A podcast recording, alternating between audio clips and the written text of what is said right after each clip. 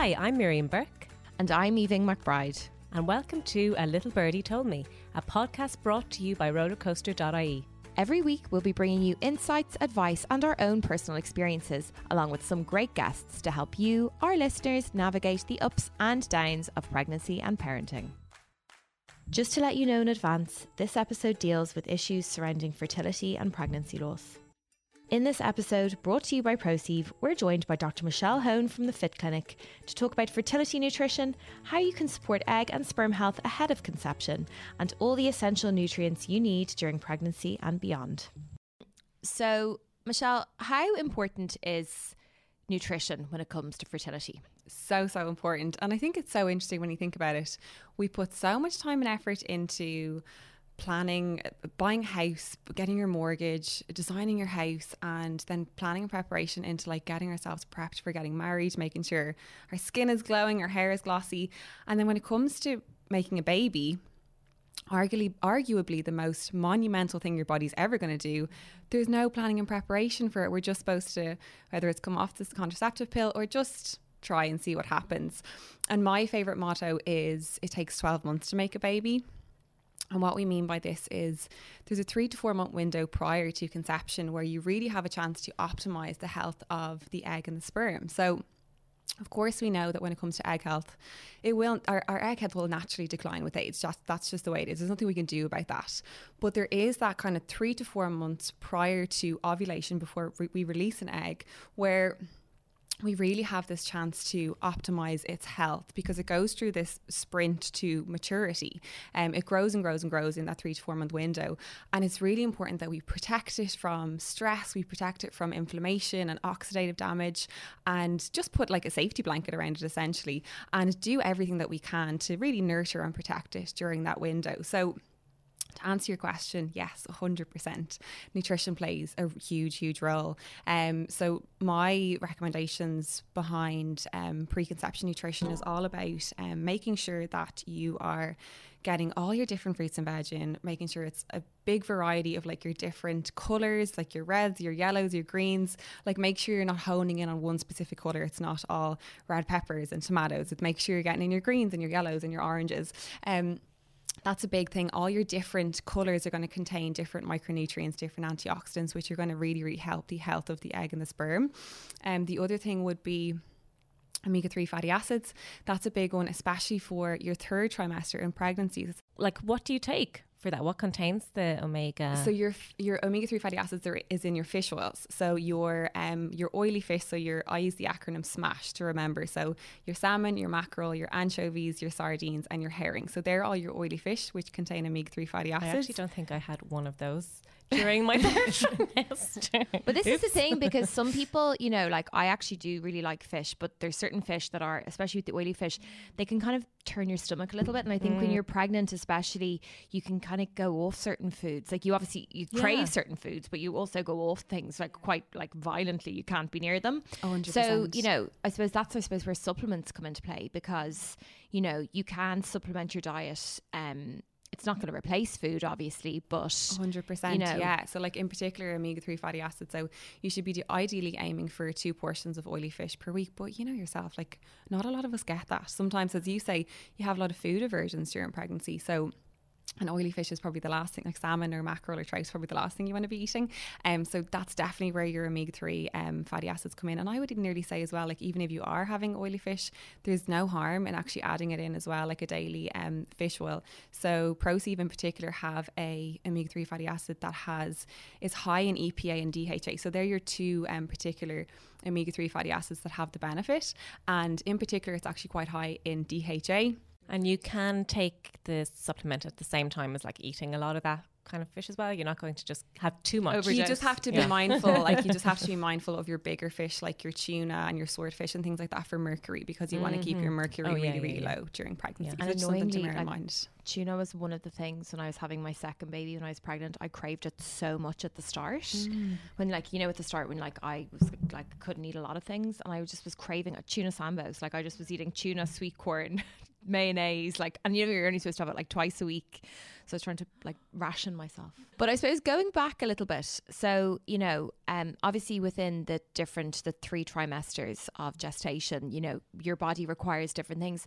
But preconception, you know, and we do focus a lot on the women, but like men have their part to play too in in kind of preparing their sperm for conception, yes, don't they? A hundred percent. So it takes two to tango. If you think about it, the embryo is made up as, of fifty percent you and fifty percent them. So any sort of issues that can go wrong with the embryo that can result in um, issues or difficulty getting pregnant or early pregnancy loss is 50% of the story is, is a male factor.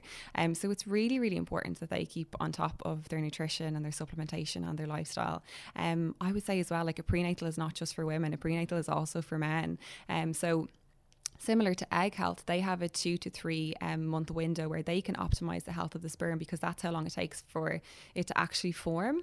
Um, so there's a lot that you can do from a nutrition, lifestyle, supplementation perspective. All your different fruits and veg, your omega 3 fatty acids, um, and having a balanced diet. And what we mean by this is your carbs, your fats, and proteins, like not too much, not too little of each. And um, obviously, kind of if you can like pare back on the more refined um, foods and the more more refined delicious foods those kind of things. The ones that you know that probably you should probably shouldn't be overdoing it on. the same thing like that diet sounds really nice. Mm-hmm. and like I know it's it's healthy and sometimes when we think of healthy stuff it's like it's not going to be that tasty but this like that balance of the colors that you were saying earlier it's actually once you get into it it's it's enjoyable. Mm-hmm. and like the Mediterranean diet is lovely. Yeah.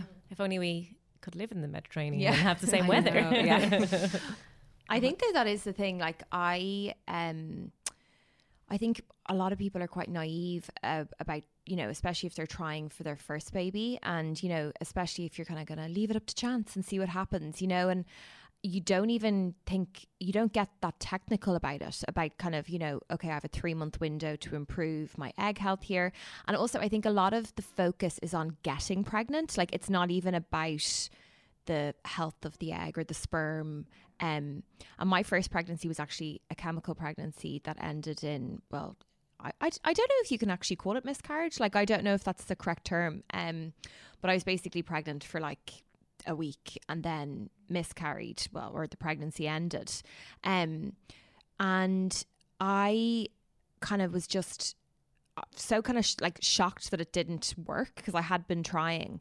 Um, and then decided to stop trying because I was like, I'm going to give myself a few months off. And then got pregnant with my daughter kind of by accident, which maybe was just, I think, probably part of my personality of like high stress, kind of like getting organized. Like I had all the apps. I was like lying in bed, taking my temperature every single morning before I even moved to try and see had like my basal temperature increased that I was pregnant. You know, like and I was driving myself crazy. That really stresses you out more. Yeah, yeah. So I think when I stopped doing all of that, obviously my body like something maybe kind of was a hormonal shift or like just I don't know. Who knows? Listen, like pregnancy loss happens for a number of different reasons. Um, but I suppose I wasn't in the like prepping my body for a baby mindset. So I was like going out, you know, I was like, I was actually living in New York at the time. So we were like going out all the time, you know, like drinking, eating pizza. Like there wasn't really a focus on nutrition or health from my perspective because I actually was just really focused on the well before I was the, the, first pregnancy I was really focused on getting pregnant and I kind of just was like throwing caution to the wind the second time um and then obviously when I was having my son, I was actually more aware. So I kind of was, I suppose, more conscious of like getting myself ready. And it was in the middle of a lockdown, so we weren't going out. There was like nothing to do. You know, mm-hmm. I felt like there was like it was like the perfect time. Yeah. Um, to have a baby. But when can you, I suppose, turn things around? So say you get pregnant, maybe it isn't planned uh, you haven't been taking your folic acid or you know any sort of supplements like how c- can you kind of change things like day one if you start taking your supplements can that actually improve things? A hundred percent. So like with folic acid in particular the it ideally should be taken at three months prior to conception but you know yourself a lot of pregnancies are a little bit of a surprise a little bit unplanned. Um so ideally the recommendations are actually that are, if you are of childbearing age and sexually active you should just be taking folic acid anyway. Um I would also be, I'll always be mindful of the form of folic acid that you're taking. So vitamin B9, aka folic acid, is it's an essential vitamin for pregnancy and it prevents the instance of neural tube defects. We know that. Um, but there's two different forms of of this vitamin B9. There's folic acid, which is the synthetic form that everyone kind of refers to, and then there's what we call methylfolate. Um, which is the more natural form. So you'll find methylfolate and folate in your greens. Um, folate actually comes from the word um, foliage. It's Latin for foliage. So your foliage is your green veg. So it's really high in your green veg. So your two forms, folic acid is synthetic and your methylfolate is is naturally occurring. And the funny thing is when it comes to your synthetic form, it has to go through this really long process in order to be converted to something that your body can actually use, which is your methylfolate, which is your usable form. Um, and it's quite a, a, complicated process. And what's really interesting is more than 50% of women actually contain a genetic mutation, which hinders this ability to convert it to its usable form. So, the best thing to do is to look for um, it's it in its already active form, its biological form, which is your methylfolate. Again, this is something that Proceive has. It's already it's a slightly more expensive form, um, but it just goes to show they've gone through the process of looking through the literature and seeing what's more bioavailable, what's more readily used by your body. Um, so yes, folic acid, one hundred percent. Um, if you're not taking it three months prior to conception, that's okay. Just start taking it as soon as you do fall pregnant. And what are the other kind of, I suppose, key nutrients that you should really kind of focus on when either between like trying to conceive or you find out you're pregnant? So one the ones that would be really important would be your B vitamins, especially your B12. That's going to be really important for energy, for energy metabolism, especially in the first trimester when like you're really really tired like uh, can you guys remember that tiredness? Oh I can't. And, and, it's the worst because you're trying to conceal what's actually going on. Yeah. So you're trying to pretend you're totally normal and like you're like it's like you're having the worst hangover of your life. Yeah. And I that's one thing that like is such a deterrent for me for trying for a second baby because I'm like I can't imagine this tiredness with uh, running around after a mad toddler like I just can't. I was actually I think that I was more exhausted in those first in the first trimester than I was with a newborn. If you know, it's a, oh, it's, it's, a, different tiredness. Yeah. It's yeah. like I, it's just like you're so. It's like this. It's lethargy, draining. Yeah. Oh my god. Yeah. Mm. So it's crazy. so your your B vitamins are really okay. important for giving you energy. Um, again, what's really cool is Proceive have them in their methylated form, which means that they bypass this whole process that some people don't can't do as well as others. Um, B vitamins are so so important iron is going to be important as well. Um, but again, like supplements are supplements. They're there to supplement your diet. Um, iron, like you can obviously get from your red meat and your greens and that kind of thing. A lot more so red meat than you would from your greens. Um, but a, a, a, multivitamin or a prenatal is like I call it like an insurance policy. It's just to make sure that you have all of your bases covered and everything you have everything in the right levels. That's important. Something I used to do again, just like thinking back in those um, early days of the first trimester, was drink a lot of coffee. And I know that that is like not recommended, um, or you should really limit. Um, and I feel kind of guilty about that. But like, I needed to. I was working, and I needed to like that cup of coffee to yeah. stay away. Yeah, and like some people go off coffee, but I I actually did go off it weirdly in my first pregnancy, but my and like that should have been the biggest telltale sign when I stopped rocking into work with like a coffee first thing. um, but yeah, my second pregnancy, I like didn't go off it at all, and I wanted all the coffee. Yeah. So, but I mean, so there's obviously some things that are recommended you don't do, um, and obviously, like I don't want anyone to feel to feel bad. Anyone who's listening to be like, oh my god, I drank coffee too, and I did this and that, because it is but you're allowed. Yeah, you're and, and like what I talk about is like the best case scenario. Like there's things yeah. that I didn't do that we should have been do- like even you're saying like oh well I was out drinking like that's fine. Your baby was absolutely fine, but I'm saying if you can do these things amazing. Like it's a bonus. Mm, like yeah. obviously like the basics are important. Um but the basics for me would just be taking yeah. a prenatal really. Okay. That's so important. And um, are there other things that like if you do find yourself pregnant and you're like craving the bad stuff, is there something are there some things that you definitely should 100% avoid? Um. So, like, w- talking From about caffeine, view, talking yeah. about caffeine, like the the recommendation is no more than 200 milligrams of caffeine, which is kind of like two like store bought like strong coffees. But at the same time, like everyone's different in how they metabolize caffeine. So you can have like be a fast metabolizer of caffeine or a slow metabolizer of caffeine. So I, for example, would be a really slow metabolizer of caffeine, which means it stays in my system for a really long time and it has these quite negative effects. So I would find if I had a coffee, I would literally be like bouncing off the walls. I'd be really nearly anxious and jittery, and it's like nearly not a nice feeling. Whereas some people, I know even you were saying that you could have coffee 10 p.m. at night and go to I bed. like, yeah, it has absolutely no. Im- Which I don't so even. I think it's more habitual. Like I have a coffee in the morning because it's like something I do. It's like a ritual. You know what I mean? And like I crave the ritual rather than the caffeine because.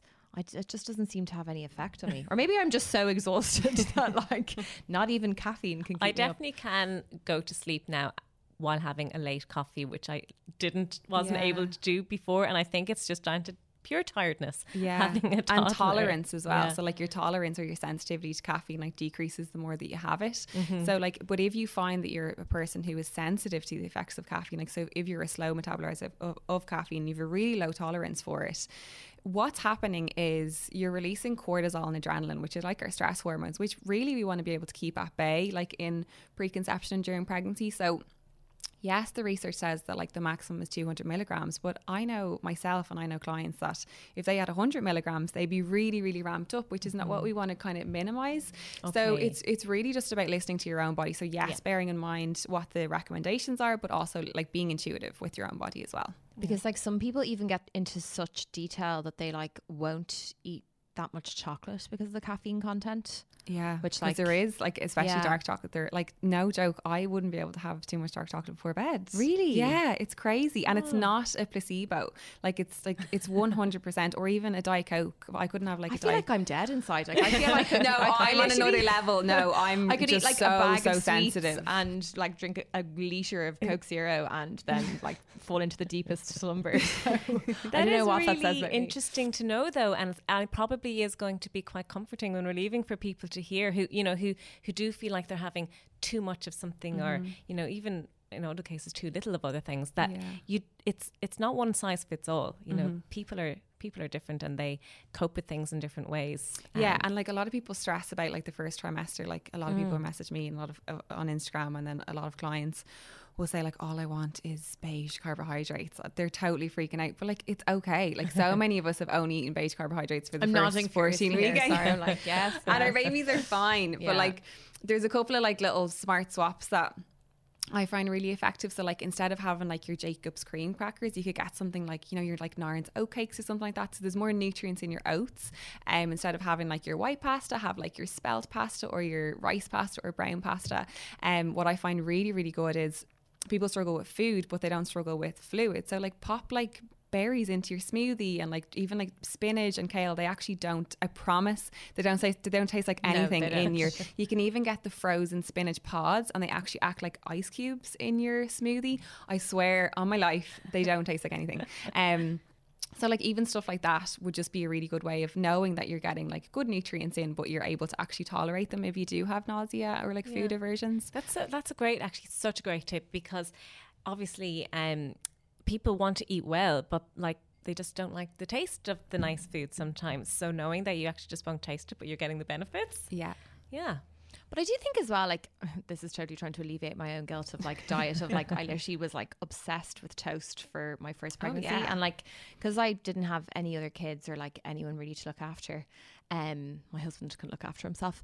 Um, I would just come home from work and like lol hindsight, like I just you know, being super precious, being like, I'm so tired because I'm pregnant. And now, like with my two kids, I'm like, oh my God, you don't even know what tiredness was.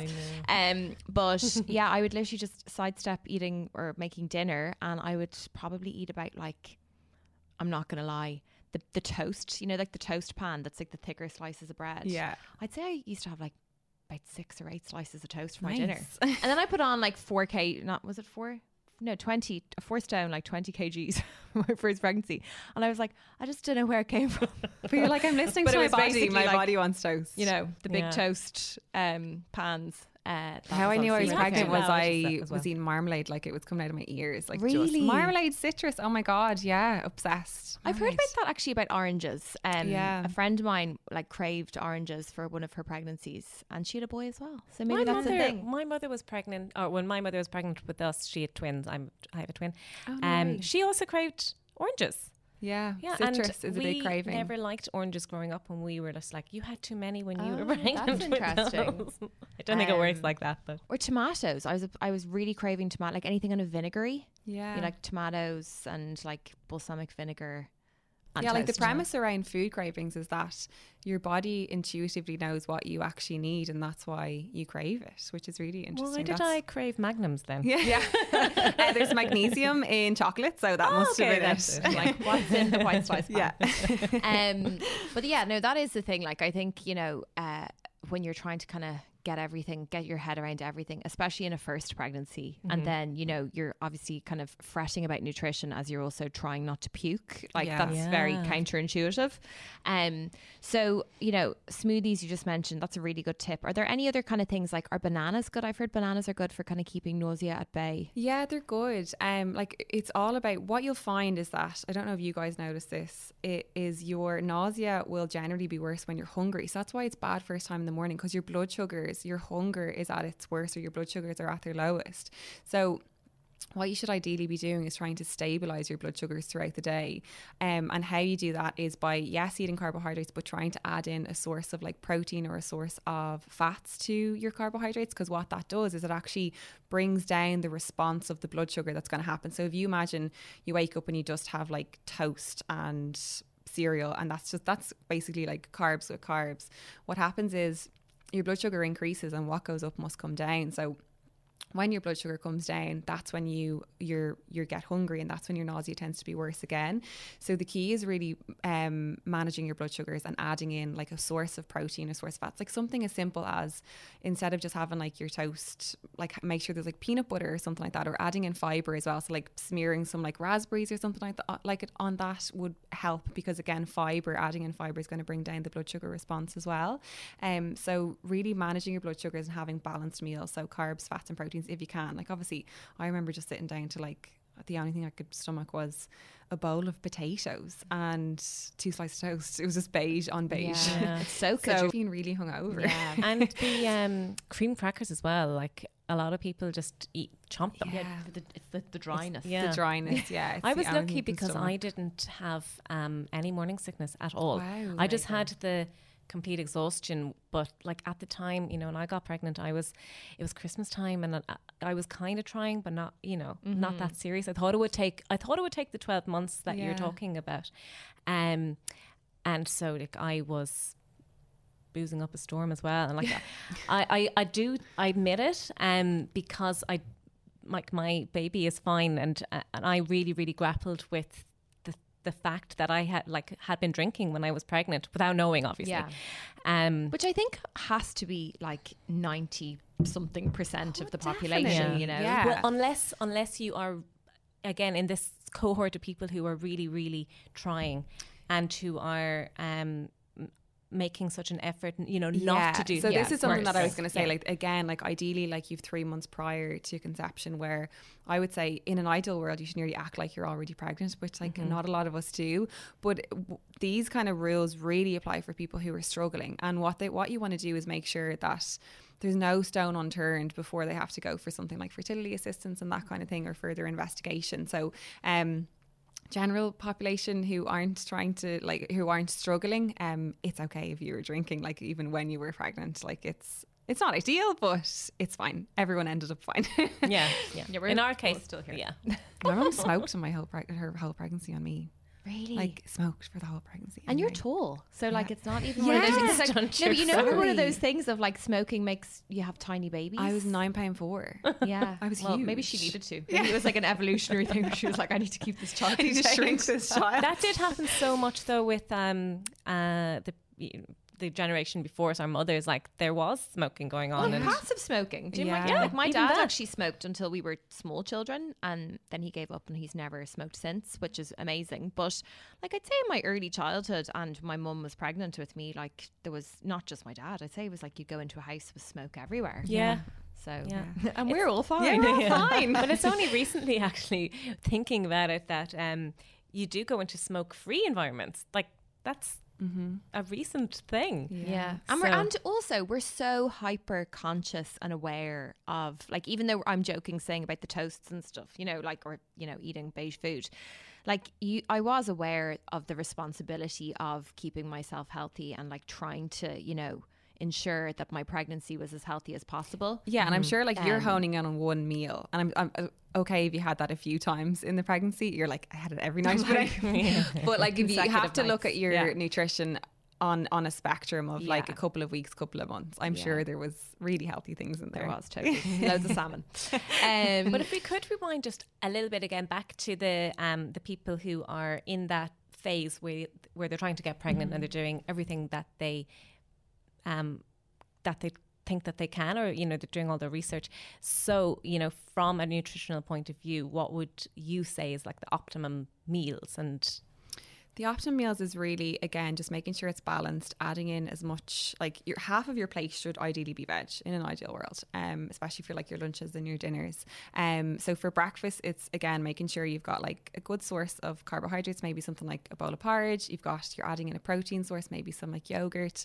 Um, you're adding in like fiber and different micronutrients, healthy fats from your nuts and seeds and fiber is going to give fiber is going to come from like your raspberries your blueberries your different fruits that you're going to pop on your porridge and then another breakfast alternative eggs are so important and we tend to steer clear of eggs like um, during pregnancy because of the risk of salmonella um, I didn't know that. yeah no it's no no so no it's only really runny eggs Okay. um, that's what the oh risk yeah, is no, I know. That is actually the like you can't have your nice runny poached eggs. yeah oh um, yeah I remember that now I did, but anyway, um, it's fine. Um, the risk is really, really low, but at the same time, I'm not going to go against what the what the government guidelines are. Yeah. Um, but we tend to steer clear of eggs. But eggs are so important. They have a thing called choline in them, which is vital for um, vital for pregnancy. So again, anyone who's not having eggs um, or anything like meat or fish, like a vegan or vegetarian like has to be on a good quality prenatal that has choline in it as well that's so important um so yeah they, those would be like those would be a good um good kind of ideas for for breakfast And like, what if you have allergies to certain important ingredients? Can you like, you, like eggs? I'm just thinking about eggs because my little boy has an egg allergy that we're trying to get him on the egg ladder, but obviously he can't eat eggs in the way that we want him to, which is like all the ways because they're such handy foods. Um, but it means that we've actually reduced our intake as well. similar nutrients to your eggs would be what you find in like your your other animal products like your dairy and your fish and your um your different meats and that kind of thing. Um so making sure you're getting those different variety in as well as obviously your fruit and veg and your whole grains and nuts and seeds and all the fun stuff. Yeah. I suppose Yeah. one of the biggest things for me was iron when I was pregnant because um I think I naturally have low iron, but I also don't eat red meat. I don't like I eat fish, but I don't eat any other meat. Um so I'm not really like I like I'm basically one of those people who's like, oh yeah, I don't eat dairy, and then like I'm wolfing down my bar of chocolate. Do you know what I mean? So face very- face very- down in like a tub of yeah, Ben and exactly. Jerry's. I'm like, oh no, I don't drink milk in my tea, but I will be like, yeah, eating a pint of ice cream. Um, so uh, what can you do if your if your diet is low in iron? Um, or I even find like I think my body finds it really hard to absorb iron. Um, and I had to be tested quite regularly. So, you know, what is is a supplement kind of necessary if you want to ensure that your iron levels are kind of stabilized throughout your pregnancy? Yeah, 100%. And that will generally be a recommendation from the GP. If you do have low, low iron, they will generally put you on a um, an iron supplement, definitely. Yeah. And then, but obviously, if you don't eat meat, what other kind of things can you eat that are good and good higher in iron? Is it like green leafy veg? so yeah, it's green leafy veg is great, but at the same time, it's not the form of iron that we would get from our red meat. So it's a lot more difficult to absorb. So yes, it's really important to eat your greens, but I wouldn't be relying too heavily on your greens either for your iron needs. Mm-hmm. Um, so in that case, definitely during pregnancy, it would be more so supplement territory. So then, kind of, I suppose, not just nutrition per se, Mm-hmm. like what other kind of benefits can a supplement have? Like, can it help with your, you know, um, overall health and well being when you're pregnant? You know, we touched on B vitamins for energy. Like, you know, even if it's not directly affecting the baby, like, are there certain parts of a supplement that will just have a really hugely beneficial impact on the mother? Yeah, so like another one would be actually kind of taking it back to the baby in particular. It's just one that's that I remember there is iodine. Iodine is really really important for the baby in the first, especially the first twenty weeks. So the reason for that is they don't have their own thyroid gland and they rely really heavily on the mother's thyroid gland or the, the mother's thyroid hormone. And it is quite demanding um, during pregnancy for, for your thyroid to give everything that you need for yourself and give everything that you need for your baby. And iodine essentially is a substrate for thyroid hormone. Um, so it's really important that you're getting enough iodine in your diet. And iodine's a little bit more difficult to get, like it's definitely in your dairy and your seafood, but some people don't eat dairy and seafood. So it's really important to make sure that you have iodine. Um, and again, like the baby not getting sufficient thyroid can potentially have negative implications, um, especially in the first couple of weeks. Um, that was actually that was the reason potentially i suppose there, there's no way of 100% knowing but prior to my first baby i actually had um, a miscarriage at it was at nine weeks um, and it kind of it was basically what what one, what went undiagnosed was a thyroid issue. So I'd had my bloods done. The thyroid the the GP said that everything was fine, but it was only when I went back retrospectively and looked at them and had done my research in the importance of of thyroid health. Um, so basically, how it works is if you, you have a, a thyroid a thyroid hormone called um, or sorry a, a hormone that is produced um, by your brain called thyroid stimulating hormone. And what this does is it stimulates your thyroid to release what it needs to release your thyroid hormone. And if your thyroid your TSH is above 4 4.2 that will be classed as having a low thyroid in normal circumstances so if you went to the GP and your TSH was three, they'd be like, no, your thyroid is perfect. But we know from the research that if you have a TSH value of three, that is that is detrimental for um, if you're trying to conceive. So your thyroid health in normal circumstances is complete like what is considered normal for someone who's not trying to conceive is can be very very much suboptimal or dangerous when it comes to um, actually trying to conceive. And there's some GPs that actually don't know about this, which is a little bit And crazy. Could you can you feel it yourself? Is there any like physical symptoms? No, so like what it's called, um, so what I had was called subclinical hypothyroidism, and what subclinical means is it's not clinical, it's not definitely low thyroid, Like it doesn't meet the markers. the Exactly, clinical it doesn't meet that four four point two marker. So Yeah. mine was three. Yeah. But all the research, the research will show that your th- your T- TSH should be two prior to two or lower prior to conception, ideally, because if you think about it if your TSH, your TSH is going to naturally rise during pregnancy because the demands of your thyroid is going up and up and up because that baby is taking the thyroid from you. So the reason your TSH is going up is because it's your thyroid stimulating hormone. Your, your body is trying and trying to get your thyroid to do what it needs to do.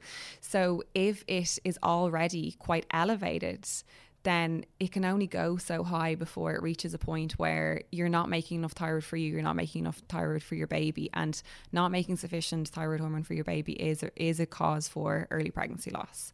Yeah, and it's definitely something that we don't know about. That's not mainstream. Um, and, again, can you can you correct that with supplements or Yes, supplementation? Yeah, potentially. So um this would be something that like I would always ask clients to go and get there, especially if you have a history of hypothyroidism in your family. So my mum would have had hypothyroidism. Um so in in hindsight I should have gone way prior, like even six months prior to conception, because there is a lot that you can do from a nutrition and lifestyle and supplementation perspective to um to correct like a thyroid providing it's not overly like clinical or it's not um overly significant. Um so yes, hundred percent. And then obviously that's a huge thing that I didn't know about. So that's really educational and informative. But what other kind of like are there any kind of immunity boosting um vitamins or minerals that you can take when you're pregnant that kind of will help your own immunity? Because I think I don't know, I feel like immunity when you're pregnant, like it's just it goes down. It's Yeah. naturally like the baby That's is taking it from you, which is Yeah. great. But so what know, it do, what happens is your immune system will will suppress itself, and the reason it does that is because the baby is almost seen as something foreign in your body, something foreign growing in your body. So if your immune system is overactivated or kind of it stays normal throughout, like especially in the early weeks, then what can happen is your immune system actually ta- attacks the baby, and again that can be a, a- cause for early pregnancy loss. So um, our immune system will naturally, it's a good thing for it to decline. It's doing what what we need it to do. Um, but obviously naturally we want to make sure that we're not boosting it but just make sure we're supporting our body with um w- with healthy things. So the main things would be vitamin c and zinc. Those would be your two um, main vitamins to make sure that you're topped up on because they'd really really support your immune system. The other one again is vitamin d as well. Um I, everyone kind of instinctively thinks about vitamin d for uh, sorry vitamin c for immune system but your vit- vitamin d is just as important for your immune system. So really important to make sure you're topped up on that as well. So yeah, you can't just get enough vitamin D from like going for a walk outside. You no, just, so it to- depends on the time of the year. So from um, St Patrick's Day to Halloween, generally like, or even probably St Patrick's Day, like March to September, we can get sufficient vitamin D from the sun. And we basically like absorb absorb it um, and make it in our skin, and then our body can use it up. Um, but from say like September, Halloween to like St Patrick's Day even if we do expose our skin, like even if the weather it's, it never is nice, but even if the weather is gorgeous and we expose our skin, where we live, the sun is actually it's not strong enough to actually enable us to make that vitamin D through our skin. So anyone in Ireland has to supplement, and it's one of the reasons that we think that. Um, people in Ireland have such high depression rates because we're all like so many of us are are deficient of vitamin D. It's so so important. That's the one thing that I say. Like if there's one supplement that everybody needs to take, it's vitamin D. That's so important. It does sound like there's a lot that you should be taking. You know, it's kind of, it's probably overwhelming for people, especially um, if there are any women or men out there who are, um, you know, trying to get pregnant, and also or women who are in, who are pregnant. Uh, you know, to think about the list. You know, I need my folic acid, I need my vitamins, I need my uh, zinc, and all this. So, I mean, is the best way to just know that you're going to get all of that with the supplement? Exactly. Yeah. As I said, it's like an insurance policy. Yeah. So a, a good quality prenatal and your omega three um, fatty acid would, especially if you're not eating your oily fish, those would be like you're covering your bases. And then if you're over the age of 35 um, and um, trying to conceive in that preconception window, the research has actually been shown um, that the research has shown that CoQ10 um, is really, really effective for fertility in anyone over the age of 35. So our, our CoQ10 levels will naturally decline as we age, and especially for anyone who is women or men who are over the age of 35. And what CoQ10 actually does is it can enhance the quality of egg health and, and enhance the quality of sperm as well. So what it basically does is it takes uh, it takes um, substrates. So it takes carbohydrates fats it takes fuel essentially and it, it enables it to it, it converts it into energy that the cell can use so the egg cell can use. So the egg cell needs a huge amount of energy to do what it needs to do to be released, to travel down the fallopian tubes, to be fertilized, to implant into the lining of the uterus, and then to the most important thing is to um, is to grow and c- copy the correct number of chromosomes because obviously we know that not copying the the correct number of chromosomes will be an issue. And what CoQ10 does is it helps the egg with all of that energy, that energy demand essentially, and it's the same with our sperm. So our sperm, again, once it fuses with the egg, those those two things will need to copy the correct number of chromosomes um, in order for it to be a healthy pregnancy. So CoQ10 for yeah anyone over the age of of 35 is really really important. Well, that is one that I have to admit I have never heard of. Yeah. So, like, uh, I love this. I mean, I, I, I love learning about it. It's so amazing to know. Um, and, and how how can you boost that in your body or get it or I, like how can you? I don't even know how to phrase it. Yeah, so Can like you eat it? so a, a big thing is what what we're finding is what what's happening is we're, we're we tend to we're having babies a, that bit older and Yeah. it's very normal to be having your first baby at 35 36 I was 37 thir- yeah, I was 35 yeah pregnant. it's really normal um but what can happen in these circumstances is people can ha- people can have issues um, because you're just leaving it that little bit later um so one of the issues again is we know that our egg quality declines with age and sperm quality declines age people don't know about this Yeah, That's the don't, thing. definitely don't talk about that side of things eno- uh, enough. It is kind of on the women's shoulders a Yeah, lot it really it shouldn't is. hundred percent be. So I think I think the reason that there's this mis- misconception is yes, um, a man can have a baby when they're like seventy, Mm. but just because they produce produce sperm at seventy doesn't mean that it's high quality sperm either. Yeah. Do you know? Yeah. So it does naturally decline. It just so happens that we become infertile eventually. Um, so so it's so so important to make sure that you're giving the egg and the sperm, both of them, what they need. hmm the best chance possible Yes. to win the race. Yes. yeah. Yeah, I suppose exercise is something as well that's a bit of a kind of grey area when you're pregnant, whether you're too tired to do it or you simply don't want to do it or you're kind of you know, you love it and you feel like you shouldn't be doing it. Like, what's the kind of recommended amount of exercise you should be doing throughout Yeah. a pregnancy? So exercise is so so important. Um, safe exercise is really really important. It's been shown to reduce the incidence of gestational diabetes, reduce the incidence of preeclampsia. Um, it reduces the incidence of um, perinatal depression as well, like prenatal depression. That's definitely something that we don't talk about. Um, the other things would be constipation that can be really tough during pregnancy um so like even just getting moving can really really help get things moving Yeah. um so that's a big one so yes exercise is so important but unfortunately we tend to shy away from it because we're nervous which is natural um so it's all about like doing it I suppose common sense prevails with these kind of things. Like if you're doing rugby prior to conception, that's probably definitely something that you should. Um, any kind of risky sports, like absolutely, we should we should cease doing them during pregnancy. I remember Um, hearing a lot about um, people who loved ho- horse riding who had to stop. Is that just because you Yeah. might fall? Yeah, yeah, definitely. Um, that would be a big one. Royals. Yeah. So exercise is so so important. Um so like generally the recommendation is like three to five times a week even 30 minutes would be amazing. And it's all about it's all about starting where you are. Like if if you don't do any exercises at all there's no point in like aiming for shooting for the stars and then kind of falling short and then being disheartened. So like just start small like find something that you enjoy. Even if, if, if you do nothing even like walking would be amazing. Um so generally as well the recommendation is don't pick up something that you've never done before so if you've never done cross country skiing don't pick up cross country skiing It's that's it's funny though because some people who who never who don't like exercise when they're pregnant they're like oh I have to do something because I have to keep fit Yeah. you know and as you're saying it's just like not the best idea when you're actually not used to it Well, you kind of feel the pressure as well to do the actual like prenatal Oh, yeah. classes. You Yeah. know, yeah like I for um in my first pregnancy, like everything was open. This is obviously pre-pandemic, but Mm-hmm. you know, I just again. I'm sorry to say, I was just really lazy. I just didn't really want to. And it was kind of like yeah. leaving work. It's like that whole thing of like leaving work in a rush, trying to get out the door, trying to get to your class, trying to da da da. And I just kind of was like, what am I doing? Yeah. You know, like I, I don't really You're want to do stressing this. yourself out Yeah, and like and, and, and any of the classes I did kind of try and do like a pre, you know, natal yoga, whatever. Like you're just kind of lying there. Do you Yeah, know what I mean? so I was like, very what am I actually getting out of this? They can be expensive. Like they're expensive. They are just for lying there. Yeah. And I know that obviously, obviously, a lot of people who who are who always do yoga and and Pilates. Uh, they want to keep it up, Yeah. so it's beneficial for for that reason. Yeah.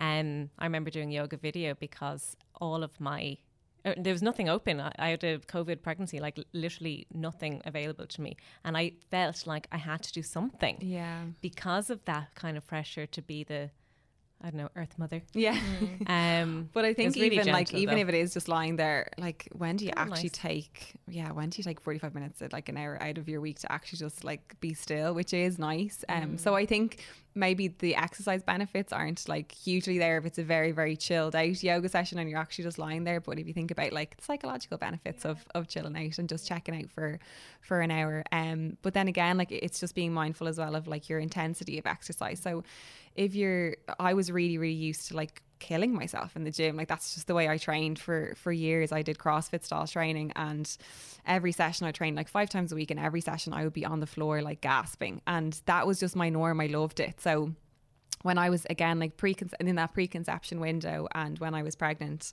I just had to totally pare back on those kind of things mm. and just be sensible. Like you are st- when you, when you exercise, especially to something like that intensity, what you're doing is you're stressing your body out. You're stressing your your muscles in order for them to break down and then adapt and grow bigger and be stronger if that makes sense. So it is a stressor on your body. So it's just something to be mindful of. Like it's that like what i say like the goldilocks effect of like not too much exercise not too little like somewhere that sweet spot is important. And how how was it for you when you had to tone down like that? I mean, did you was it easy for you to do because you knew that the reason it was for because you were pregnant, or was it hard because you're used to it? Um, no, it was easy. I think as well, like the previous pregnancy loss, like just really put things into perspective Oh, to me that I was like, yeah. wow, like I just need to like if Mind someone yourself. told me like I, I had to whatever stand on my head and my baby would be safe at the end of the day, I, like I had I would hold my baby in my arms at the end of the day, I would have done it. So I totally pared back to the point where I probably like really, really pare it back nearly too much. Um, and then sure, it was the middle lockdown, so I was just doing like the odd little workout, like in in the office. It was nothing major at all. Nothing compared to like throwing barbells over your head, anyway.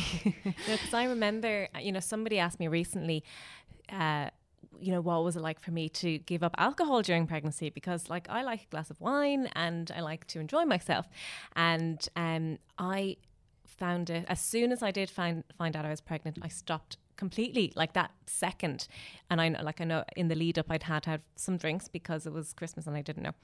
Um but I found it very easy for that reason. I was like I I don't care you know what I don't what I can't eat anymore or drink um because it's for the baby. Yeah. and I, I was It's like, just a really nice motivation. yeah, Yeah. yeah, And I, I the know for some people yeah. it is hard, especially for if you're like addicted to smoking. I know that that can be really hard, but there are supports in all the hospitals to Yeah. try and um, help you with that.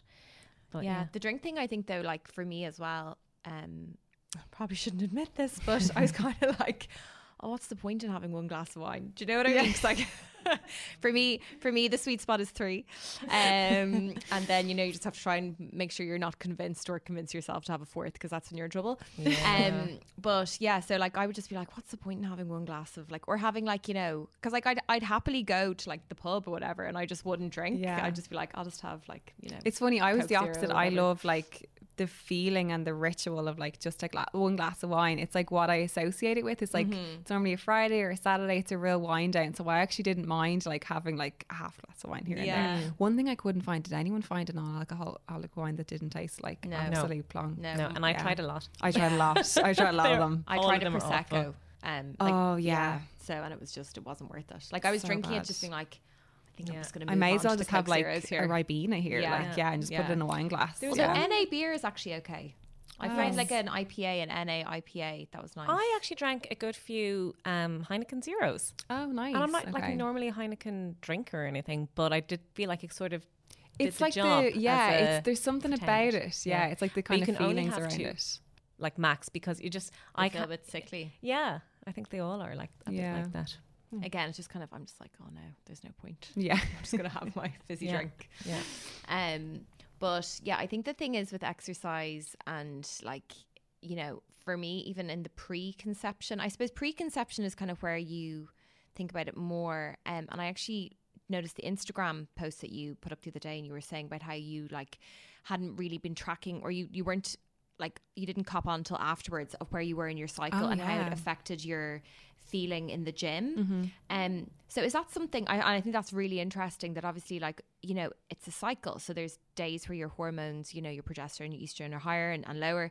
When you're trying to conceive, is that something that you should kind of take into consideration with, I suppose, you know, the foods you're eating, the exercise you're doing, how much sleep you're getting? Are they all do they all kind of feed into themselves um, when you're trying to get to the point of conception? Yeah, so like when it comes to like your menstrual cycle, obviously when I was kind of chatting about when you're not pregnant, um, you're gonna in a typical 28 day cycle, you're gonna have these massive fluctuations fluctuations in estrogen and progesterone, which is gonna dictate your mood, your appetite, your performance in the gym, your injury risk, how you adapt to training, um, your sex drive. Obviously, our sex drive. There's no reason for it to be peaking 28 days a month. We can only get pregnant like six days in a month, or yeah, six days in a month. Um, and that's something that people don't actually realize. You can actually only get pregnant six six days in a month. It's I like- know. I think that's because like teenage scaremonger. Yeah.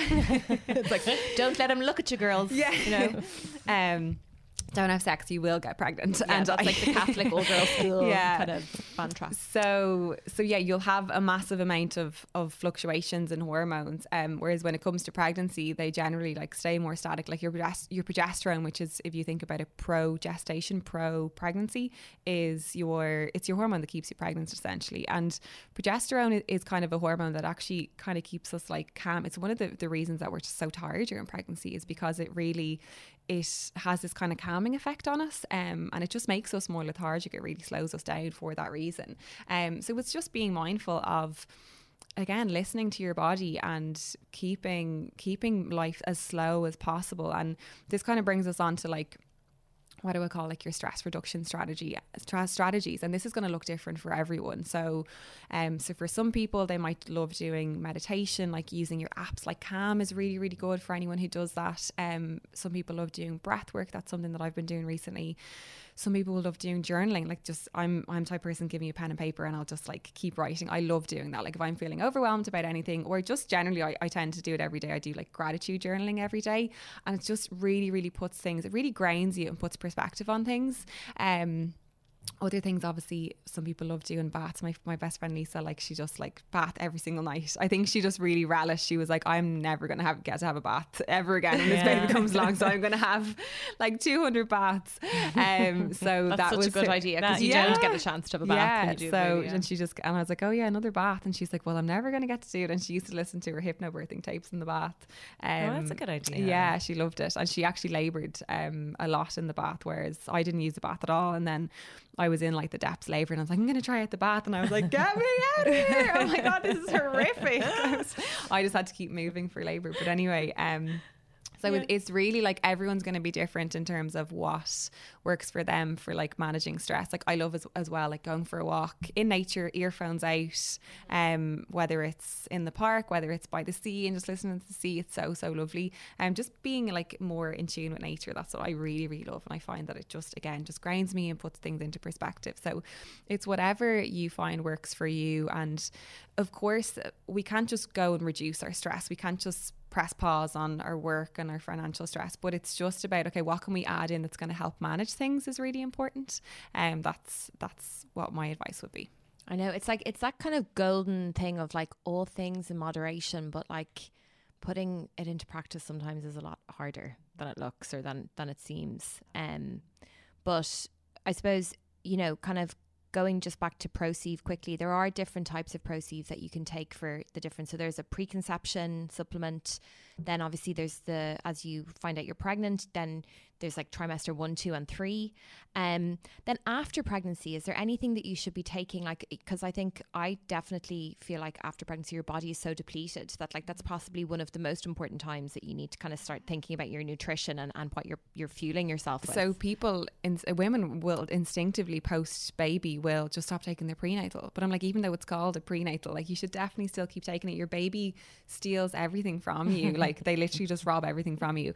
Um, so it's really important important to make sure that you're topped up on all of those vitamins that you were taking during pregnancy. I know Proceive actually have just released like an afterbirth and breastfeeding um, multivitamin, which is great. And like, especially for a woman who's breastfeeding, it's so important to make sure because obviously they're going to, the baby will take a lot of nutrients, even more nutrients away from you if you're and breastfeeding. You're starving when you're breastfeeding. Oh my God. And, and so, so, thirsty. thirsty. Oh my God.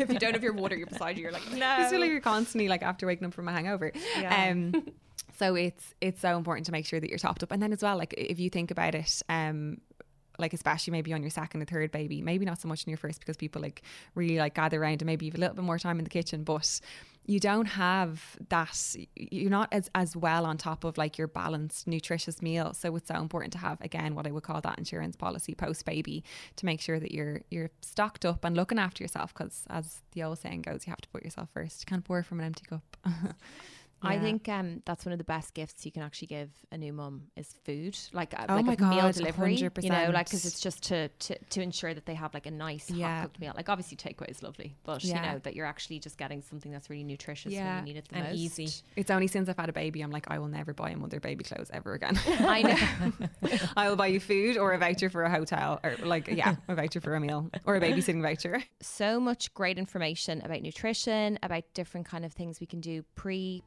during and post pregnancy. Um, and if people want to find out more information, where can they find out more, I suppose, about Proceive and also about the kind of services that you offer? So the um, website is proceive.com. And then if you want to find more about myself and our team and my services, it is thefitclinic.ie or brilliant. the Fit Clinic on Instagram. okay, brilliant. Thank you so much. Thank, Thank you so much.